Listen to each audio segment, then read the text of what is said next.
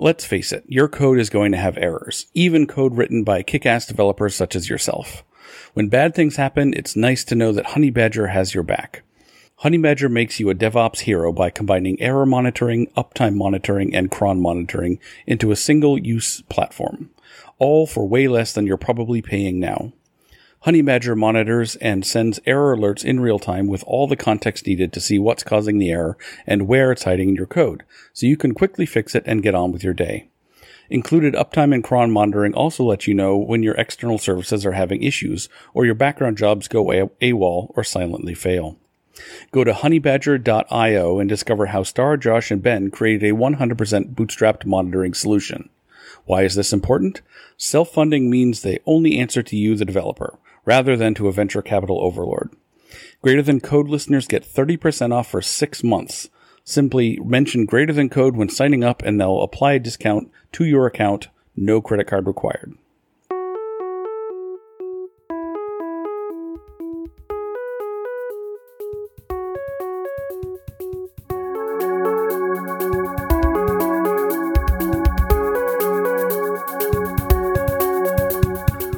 Welcome to Greater Than Code episode 205. I'm John Sawers, and I'm here with Astrid Countee. Thanks, John. And I'm going to introduce our guest today, Amir Salas Hendricks. He is the CEO and founder of Doist, the software company responsible for Todoist, one of the world's most popular productivity tools, used by over 8 million people. Originally from Bosnia, Amir grew up in Denmark and studied computer science. Prior to Doist, Amir was part of the founding team at Plurk, a Twitter precursor used by millions of people that continues to be one of the most popular social networking sites in Asia. While still at university with two programming jobs on the side, he created Todoist in 2007. It was one of the first digital task managers available.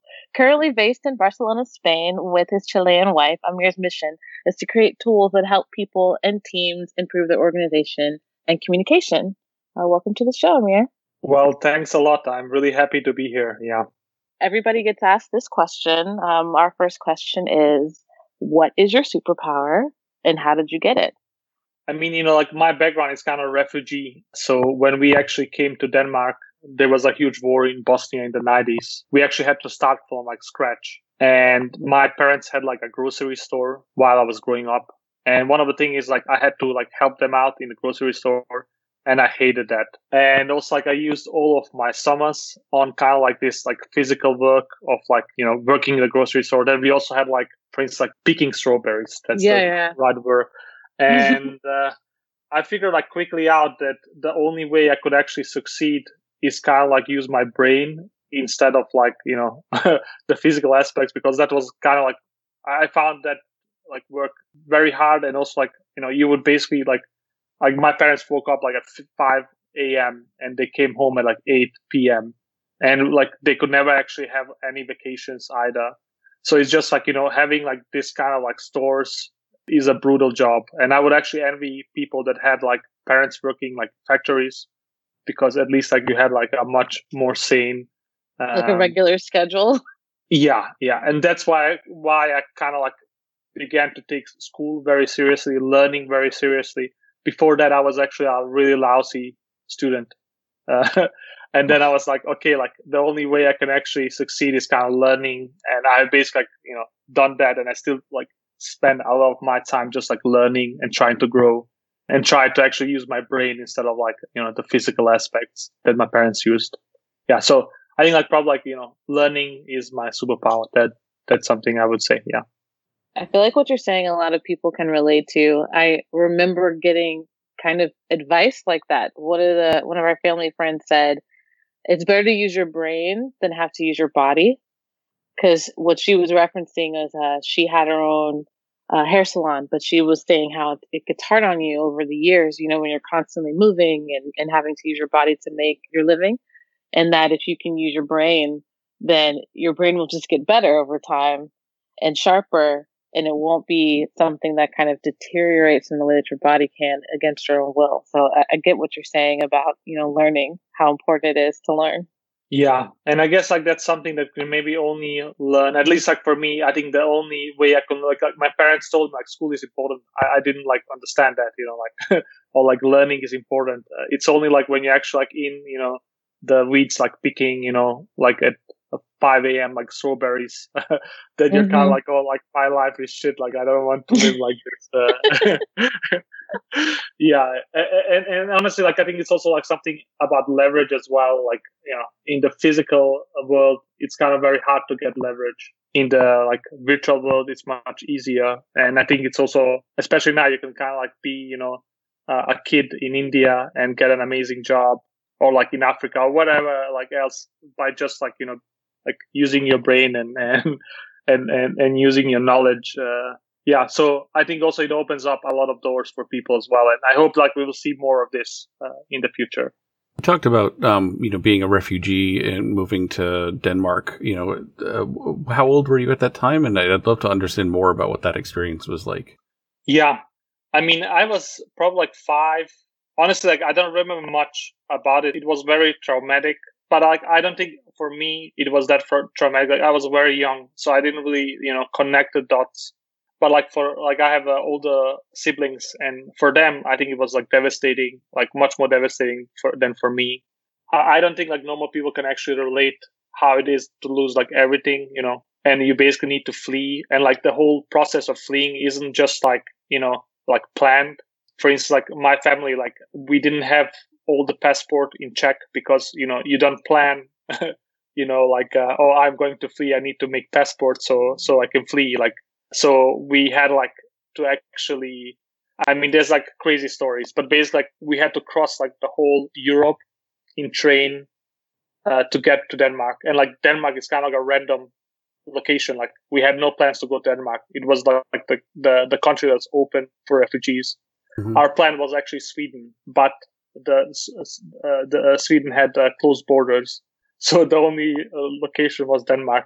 And then you know you don't really have like passports, so like the police will make many many problems. And actually, like my sister, like she entered Denmark with a different parent, so basically we had to like subscribe her to another family with a different name and different like birth of, of date and fixing that was like a huge problem you know because basically you're another kid with another name with another family and then like the real family says oh yeah that's our daughter. We had to like uh, like falsify the, the passport to to get her you know? And there's a lot of stories like that. But honestly as a kid like i don't recall much. I think it's a kind of very traumatic experience that you kind of just want to forget. Yeah i can imagine well, actually, I can't really. Like, I can, I, I, can pretend that I can imagine, but like, I, I, don't think it would have anything close to the sense of what that would actually be like. Yeah. Yeah, it sounds really chaotic. I know, like here, because I live in Houston, I have been lucky to not have to personally experience, but I, I do know people who lost everything because of natural disasters. But that is not the same as not being able to rebuild where you are because you have to leave and you have to kind of go through all these other countries that have their own rules and not have any security that wherever you land you'll even be together. Yeah i think like probably both are very very difficult. You know you started out talking about how you kind of figured out that you wanted to just use your brain and and learn but how did you focus? And i know that you said that you didn't always remember everything but since you have older siblings that did and obviously parents that were going through things how did you find it possible to focus when so much had changed? Yeah. The issue is like also when when we actually entered denmark we were kind of like in this refugees camp for some years. Uh, so that is also like very blurry as well. I actually like i i started like real school in like fourth grade. And before that was it was kind of like a refugees camp you know like uh, and uh, improvised learning like by like my, my brother who's like 15 years older than me he taught math and he has never you know like had any like teaching background. It's just like because like uh yeah he was good at math so he taught math at, at like this improvised school. So i'm not sure like if i answered the, the question but you know there's kind of like there's a lot of like blurriness in the whole process and like before you mm-hmm. actually settle down it took us like many many years. Probably like I, I would guess like maybe five to ten. So it sounds like like part of your your interest in like in like developing your your your learning skills was around like also having like a very unstructured learning environment for sort of a big part of your growing up. And so did you find that you had to sort of find your own ways to knowledge because there wasn't such a structured uh, educational system there? Yeah. I mean, I was like, it was a very brutal, uh, like if you miss like kindergarten and the first few like years of school, you know, you have a huge disadvantage. So actually, like I figured first out, like I was actually like smart, uh, maybe second year of high school. Before that, I I I struggled a lot, you know, like so I actually thought like I was dumb, and the teachers also thought I was dumb.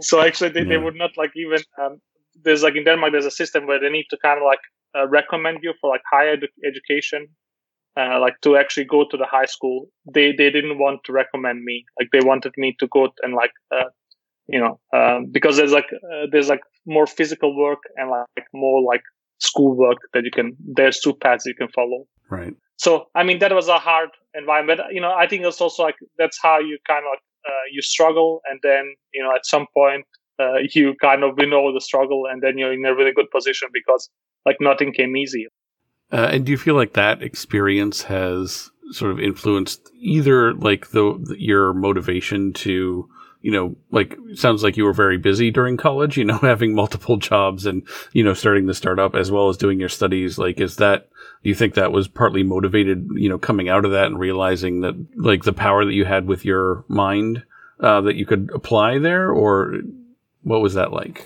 Uh, yeah, I mean, it's a good question. And I think it's probably related I think like a lot of like founders, what I think most people don't really know is like I think in order like to be a founder, I mean that is not like a generalization, but like at least the the, the founders I know, like they have something that's broken with them, you know, and uh, you're never going to fix that, you know, and it's usually like some trauma that you had in in your past. Um, so for me, that's probably also very related to like the personality I have, you know, like to the like experience that I had in life. And I know like a lot of other founders that have like uh, uh, much worse stories as well. Um, so like maybe like that trauma can either like make you stronger or make you like weaker. And it's really like the framing how you use it. Uh, so I think like I use it like positively, and I still do. Like it's kind of a drive that that you can't really switch off. You know, it's always there. And so, what is that drive for? Is that drive for like being in control of your work environment, or is it about like physical security, or uh, some other aspect? Yeah, I, I can't really fully answer that. Like, I don't really actually know fully. Like, I need to like dig deeper, like more deeper into this. Something though I, I found out is like in the past I was not really reflective of like you know my psyche or like especially like the shadow side. I'm not sure like if, if uh, you know like the Jung theory of like mm-hmm. the, the, the the self so i was like not really aware of that at all. You know i was just like living in the like and then like the shadow side was just like blocked. So even like you know for people like i would definitely recommend like you know going into like that deep dive but it can also like be very traumatic to do that. Uh, yeah. Uh, yeah it's not something to undertake lightly for sure. Yeah yeah, yeah. Yeah. Yeah. Yeah yeah probably like with a psychologist it's a, it's a very good idea to kind of like try to you know go deeper to this. Uh, i think like that kind of gave me another understanding of like uh, myself and stuff. And i'm actually still like trying to learn but yeah it's a it's a it's a challenge. Yeah i mean it's a lifelong process. You know i think we're all involved in in that in some way or another. Yeah i i think so too yeah. And maybe the people that aren't like aren't really like you know, I think it make him makes you a better person to actually dig into yourself. I'm actually really interested in where you kind of came up with this idea that founders um, tend to have something that's broken that they're trying to fix inside them. I was actually not really aware of this until like at some point I signed up for like Reboot CEO Bootcamp, and oh, I'm not yeah. sure if you know Reboot with, yeah. Jerry. Uh, yeah, and I actually thought like, you know, we will go there and like I will learn some like leadership skills, you know, it will be great. and then it was like very, very different from uh, what I would expect. And there we did like a lot of like exercises that kind of like dig deeper into ourselves and like we shared a lot of stuff. So I was there like with like 15 others like uh, founder types and yeah i mean what i kind of got out of this is like everybody kind of has some kind of like like not demon, but like something they are fighting with. And uh, like maybe like also like if you're successful, actually that's maybe like a bigger drive than yeah. That's at least what I found out. It's like yeah, and you would actually never really like know that until you kind of like you hear their stories. It's kind of like on the outside you can't really you know see that. So that's kind of like where I drew my theory. Is kind of like you have to have a drive. Starting something is really really hard. There's a lot of trauma and stress and like you know fight that you, you basically need to survive and you get a lot of rejections and and yeah, sign up for that while you could maybe have you know a nice job at Facebook or whatever. Like you know, it's uh it's like not everybody that wants to sign up for that. So that, that's kind of like yeah, I'm also like you know, it's not really a study. it's just like my impression is like is there something wrong and like they try to fix it and then like it's not really fixed at all and then it's kind of just a continuous battle yeah what i got out of what you're saying is that it's like something inside of you is relentless, maybe more relentless because you went through something or still might be going through something that allows you to take that energy and apply it to your business. Like you're more willing to fight to keep going than maybe the average person who it sounds great in the beginning, but then once you start getting to the really hard, messy stuff, they kind of start to say, why am I even doing this? I could be enjoying my life. And there's a smaller subset of people who, because they're kind of more used to the fight or there's something about that fight that is like a thing that they want to engage with, that they're willing to get through those, those harder times. Does that sound right? Yeah. I, I mean, that's at least my impression. And I think like non-founders have this as well. Like everybody's struggling with something.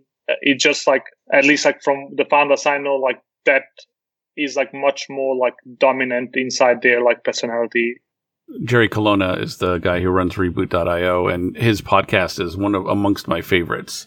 Um, and yeah, I mean, he's so such an amazing coach, and he's so good at like diving into the real issues that are driving someone uh, in in their work. And you know, it's actually I had thought of him when you first started talking because you know we were talking about you know coming out of a traumatic environment and how that might be shaping what your drive is. And I was thinking this, you know, he talks about that a lot.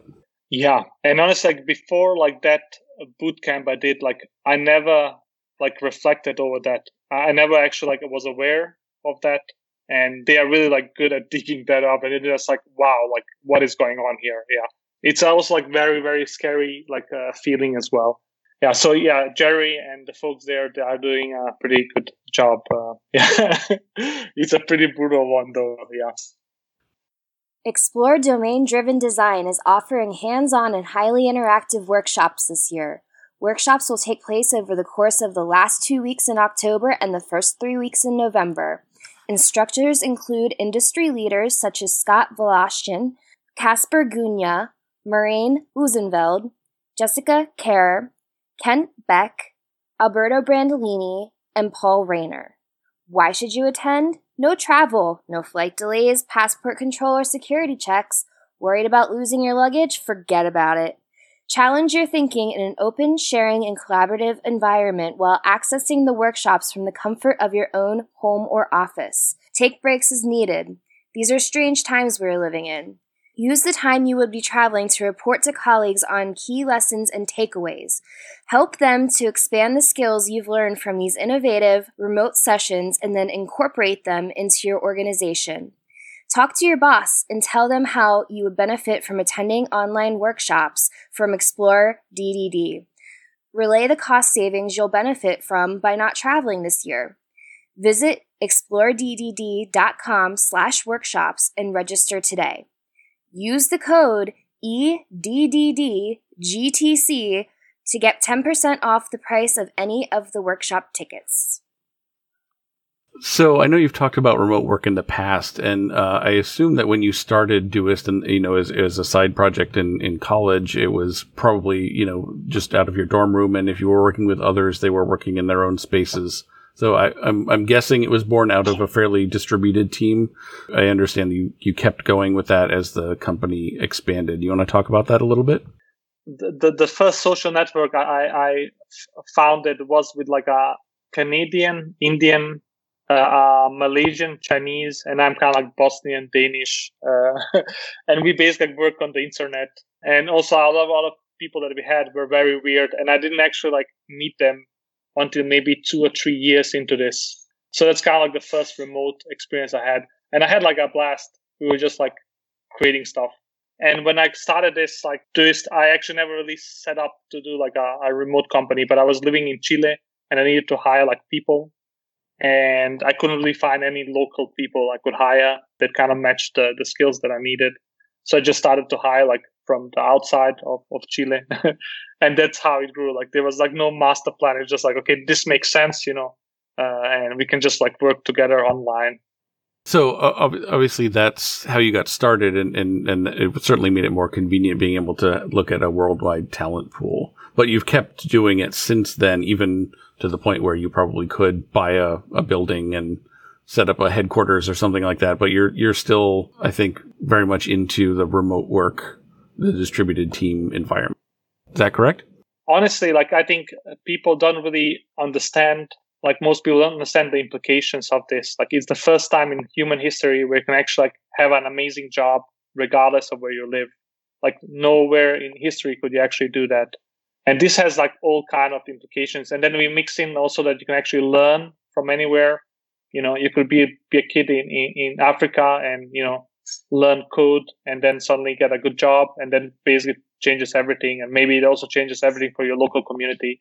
Yeah you know for us it's kind of like the future of work but maybe also the future of the world because like we kind of like need to break these like silos that we are creating like these huge cities where like the only way you can actually get a great job is like living in these huge like areas that are actually small like in and then uh, yeah like we need to create a system where you can like live anywhere and also like you know have a local community that you support and just like you know work uh, like in this way. I think like the technology is there. Like we are kind of proof there's many other companies that are actually much larger than us.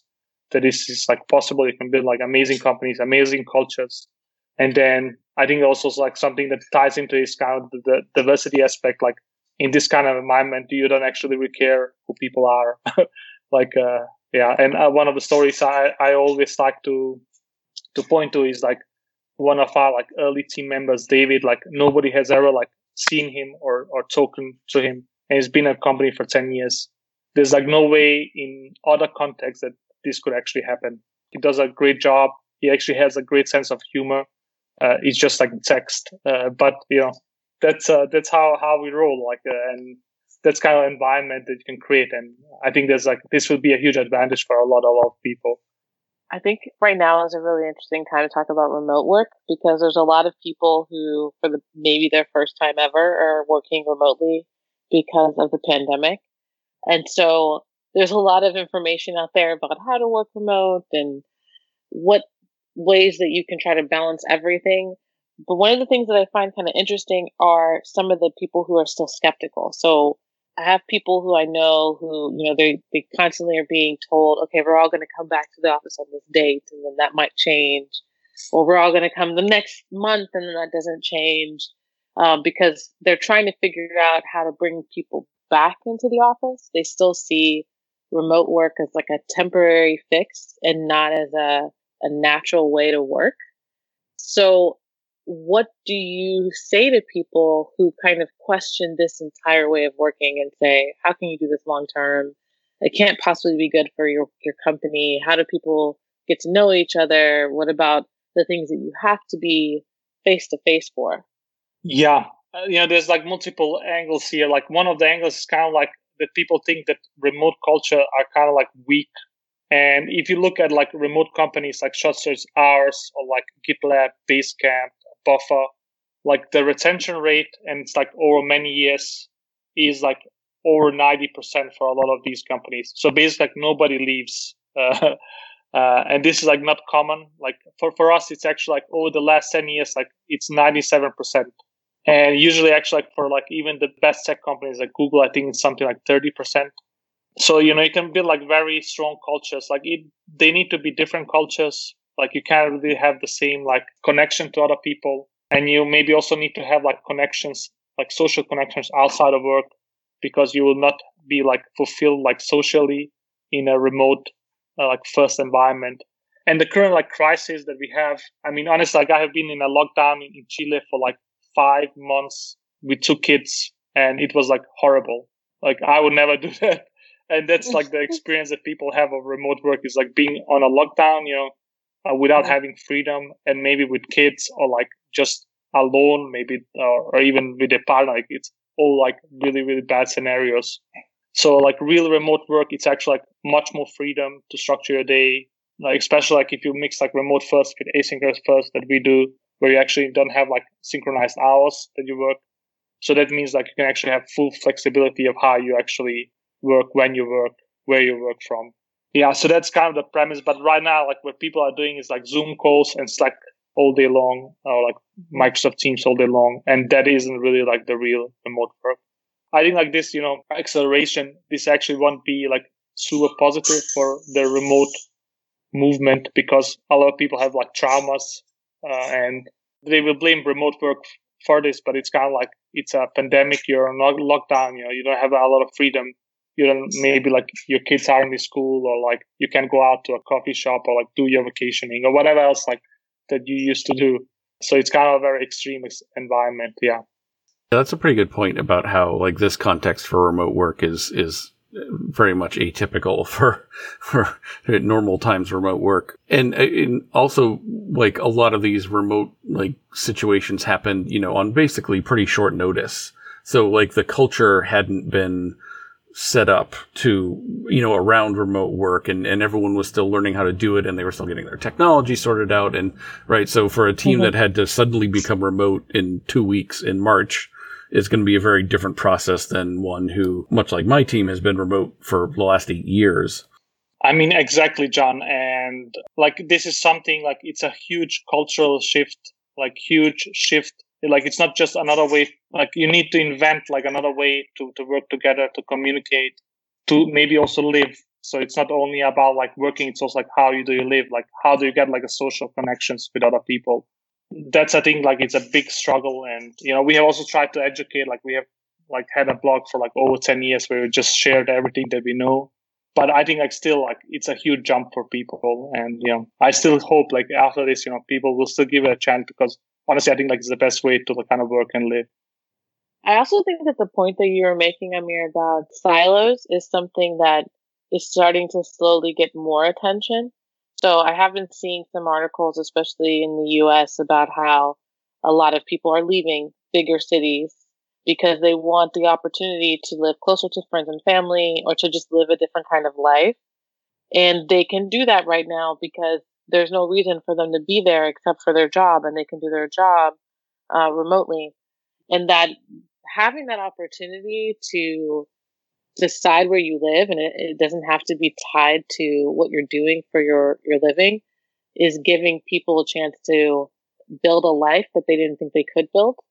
And so sometimes this is replacing the drive for more money. So a lot of people assume in order for me to have the freedom to like see my friends and family the way I want or to go live off of a beach or something like that, I need to be uh, able to make this much money and I need to work however hard or where however long in order to make that money so I can have this option. Now, if you can work remotely, you could just live there and not have to worry so much about trying to attain a certain type of like financial status so that you can have that luxury sort of lifestyle. So some of those things are changing the way that people are approaching work, which I think is good because that means that you may have people who are actually trying to pursue things that they want to do rather than things that they think will make them lots of money. And maybe that will change uh, satisfaction because job satisfaction tends to be pretty unsatisfactory. I think it's something like 85% of people say they don't like their jobs. Um, most heart attacks are on Monday mornings because people don't want to go into their jobs. Hmm. And I'm wondering, you know, what you think about this as, as somebody who's been running a company who's worked this way for quite some time. Um, what do you think about some of these other parts of it? Like you mentioned before, it's not just your work; it's also changing how you live and and changing maybe how you approach getting things done. You know, I think that's kind of like what is happening. It's kind of like a revolution, maybe, or that's I hope it is, where you actually like don't only optimize your life for your work, but also, you know, to live like a great life that's kind of like compatible with your values or like the part, like for instance, like people like nature, but a lot of times like you can't really like in in a bigger city like have nature uh, and also like you know have a good commute time and stuff like that so i think like a lot of people have kind of sacrificed you know their maybe happiness for like getting a job that they wanted. And right now they can kind of balance it out. And something i have heard is kind of like especially in the us there's kind of like like smaller c- cities or towns that are getting like attention and uh, you know people moving to them. And it's not only like you know like tech workers it's kind of like normal people as well. Because like imagine you're like a teacher and you need to live like in san francisco you know like it's very hard to actually find a place to live that you can afford. It's very hard to you know get your kids to school. So there's like all kind of like side effects of like these silos we have built where for normal people like for instance a, a school teacher or a waiter like it's really really like a bad quality of life and maybe for everybody as well. While like if you go to like a community, you know, and live outside, maybe in some nature, in some small town, like you will have like much better life quality.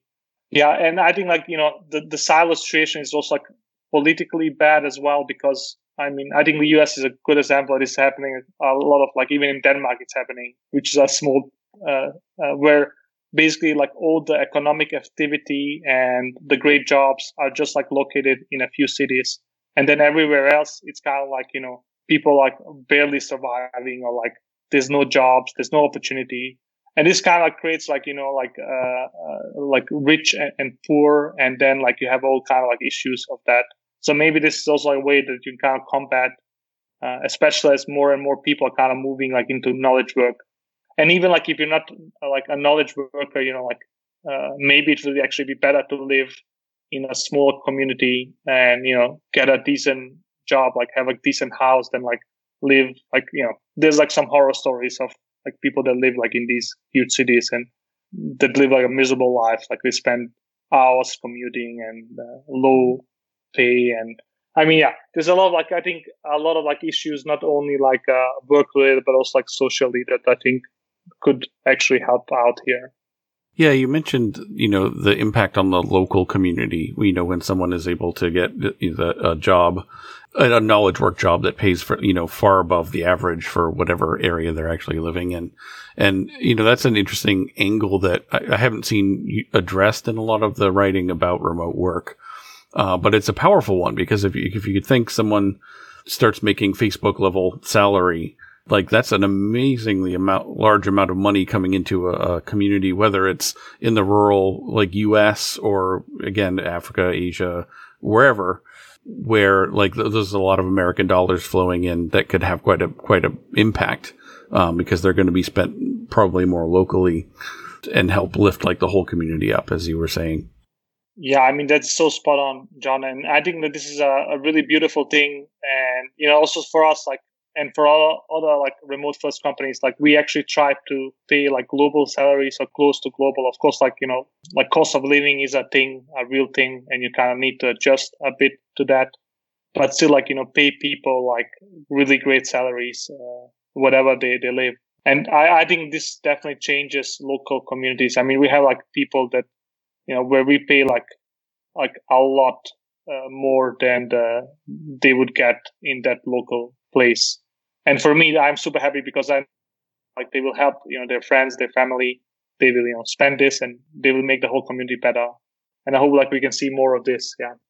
So Amir, I have a question, which is something else that I've seen floating around some of these different remote work discussions, which is some people view this as it sounds all nice and lovely, but then what you're really going to do is make it so that now I no longer just compete with people in my own town. I'm competing with everyone around the world for this job opening. And that it'll be another way to kind of take some of the things that companies used outsourcing for and use that to help put workers against each other. So what kind of thing would you say to people who have that take on it? Yeah, I mean, that is definitely, uh, I think, an issue I mean, for us, for instance, like when, when we do like a job posting, you know, we get like sometimes like thousands of, of applicants. Uh, so like the competition like is really really fierce for some of these positions, and there's you know there's like much more demand than supply. But I hope like eventually you know this can kind of like even out as like more companies move into like this remote first aspect. You can see like some huge companies doing this uh, right now. So basically, like you know, we need to have more remote first jobs for this to not really happen, and then you know the competition will maybe be like uh, more even. This said, I, I think something that's kind of like critical about remote first companies, kind of like I think you can hire much more for like m- like mission compatibility. So you're not only like looking for like like for instance when we look for somebody like like we don't actually care that much how much we will pay we care more about like are we compatible? Like like uh, are they really caring about building the, the products that we want to deliver? Uh, so you know i think there's maybe like also some things like so some people will be super passionate about a specific thing. They will be a world class at that and they will maybe be able to find like a company that does that somewhere and they will be able to contribute. This said i mean this is actually going to like uh, we will see how this plays out. Like i think you can definitely play out in a in the wrong way where basically it's kind of like outsourcing 2.0. But this said, like at least like from the current batch of remote first companies, like the focus is basically treating people really well, paying them really well. It's not kind of like treating people as like, you know, outsourcing 2.0. Yeah, actually, you touched on the the idea of salaries before and sort of adjusting for cost of living and and how like you know a regular tech salary is worth so much more you know outside of San Francisco. Tell me a little bit more about how you figure out what the salaries are going to look like because I know a lot of companies have different approaches to how they figure that out. Yeah, I think this is still an ongoing like discussion. I don't think we have figured this out yet. And there's kind of like a market, you know, being created, and maybe the market will kind of regulate this.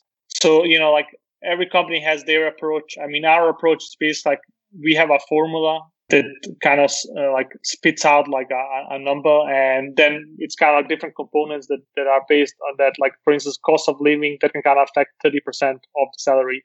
Then there's kind of like a base salary that's based on the us market that we kind of like try to i mean it's more like an art than uh, an actual science right now and i think like a lot of companies just like kind of like figuring it out like how they should actually do this. But something we do is kind of like formula there's like no negotiation and this also means that, for instance, like, you know, just because you have like a specific gender or whatever, like race, you don't get paid more. Or like if you're better and negotiated than somebody that isn't, you know, like it's just, I think, a, a fair way to compensate people. Uh, I would actually love at some point, and I think this is also something that we're seeing like with Buffer, for instance, like fully transparency on compensation. Another company like uh, is like Otis that also does this so you know it's kind of starting and you know that I, I think this ultimate goal is based like full transparency. Like there's no like hidden tricks and like this asymmetry of information that you usually see. Yeah. We will love to move this to this at some point and we're actually trying to get uh, the company ready for this move. But yeah it's like it will be like dropping you know a nuclear bomb on on organization because i mean there's like a like you know issues with that as well. So yeah, it's kind of like treading the the waters. Uh, and maybe like if you want to start something, then maybe like starting with like full transparent compensation is the way to go. That's something that I would at least like recommend. Like I think it's much harder to actually change it later on. Yeah, definitely. It's easier to start from the beginning. So one thing I did notice is that you you have an, uh, a variation based on cost of living. Does that mean that you would like actually change someone's salary if they move to a different country? Uh, exactly. So whenever you change like the tax base, you we need to optimize or like change your salary. So sometimes it can go up, sometimes it can go down. Yeah. So that's basically our rule we have. What if you're moving, say, from San Francisco to Fresno? And your, your your cost of living drops significantly, but there are no tax changes that go on there. Like, would you still be adjusting the salary in that case, or? Yeah, yeah, we would. Yeah, I mean, given that the the variable of like cost of living isn't that, I mean, it's still thirty percent is a lot, but like it can be much worse. You know, like if you go like from uh, like San Francisco to Philippines, you know, it uh, it will be like a order of magnitude uh, different salaries that you would pay there, uh, and we don't really do that. So Yeah, I mean, uh, the, the trend I have seen on the salaries is kind of like it's moving more towards like global salaries where you just like pay people the same and then companies kind of optimizing towards that. But there's a lot of opinions here and there's a lot of different systems and depending on, you know, like and a lot of different arguments for doing it that way or the, the other way. Yeah. This podcast is brought to you by an event apart. For over 15 years, an event apart conferences have been the best way to level up your skills, be inspired by world class experts, and learn what's next in web design. An event apart is proud to introduce Online Together Fall Summit, a three day web design conference coming to a device near you October 26th through 28th. The Fall Summit features 18 in-depth sessions, each followed by a live moderated Q&A session with the speaker, plus unique one-on-one conversations with some special guests. You'll learn about advanced CSS from Miriam Suzanne and Una Kravets, Design Systems and Patterns from Mina Markham and Jason Grigsby, Design Engineering from Adekunle Oduye, Inclusive Design from Sara Soueidan and David Dylan Thomas, and much more. Attending an event apart boosts your brain, inspires your creativity, and increases your value to your teammates, employers, clients, and most of all yourself. And you can boost it even further. Purchase a three day pass and receive six months of on demand access to their first three online together events. That's a full six days of jam packed content for the price of three. Greater Than Code listeners can get $100 off any multi-day pass with promo code AEAGTC. Once again, that promo code is AEAGTC. So grab your spot and join an event apart online together fall summit, October 26th through 28th. See the full three-day schedule and register today at aneventapart.com. So Amir, you had mentioned around hiring that one of the advantages of having a remote company is that you can hire based on mission. And I also remember seeing probably a blog post about how your company doesn't have an exit strategy because you're focused on building uh, towards that long term, that long, that long goal of mission. Can you talk a little more about that? Like how that changes how you make decisions when you're focused on your mission versus focused on the exit? Yeah. You know, this was something I did very early on. It's kind of like view this as kind of like uh, my life project. So what I like to say is like, you know, that is kind of my exit strategy. So this is kind of very different from like the regular approach where like, especially, you know, like it, you're just like looking at like, like selling it or like, you know, it's kind of just like 10 years and the decision you make don't, really matter because it will be all, all over soon, regardless of like the decision that, that you make. And that means like you can, you know, like not really like care that much about culture, like the people that you hire, or like you know what kind of things you're building because it's all over soon. So this like short term thinking is like really something that that I don't really think is the optimal way of, of doing things. So that's why like we are long term. Like we, you know, I have been at this like for 13 and 14 years now, and there's like no end in sight, and that feels great, you know. and that also means that you know like I can't really like slack and like compromise on, on like the, the mission or like the stuff that we're building, the the people that we hire, the culture that we have, because I know like I will pay this like, and there will be no end. Like you know, I will need to live with, with these things uh, for a long time. So that's kind of like the, the the the the line of thinking that has like having no exit strategy. Do you think that something in there is that thing that John was asking you, like, what is the thing that drives you? There's something in this, like sticking in it for the long haul and not really wanting to have short term decision making. Is that a part of your drive? Yeah, I mean that's a great question, and you know I have not really reflected over that that much. But I mean something to know is like I don't really give up very easily, you know, and that's uh, that's probably part of like personality and the background that I have.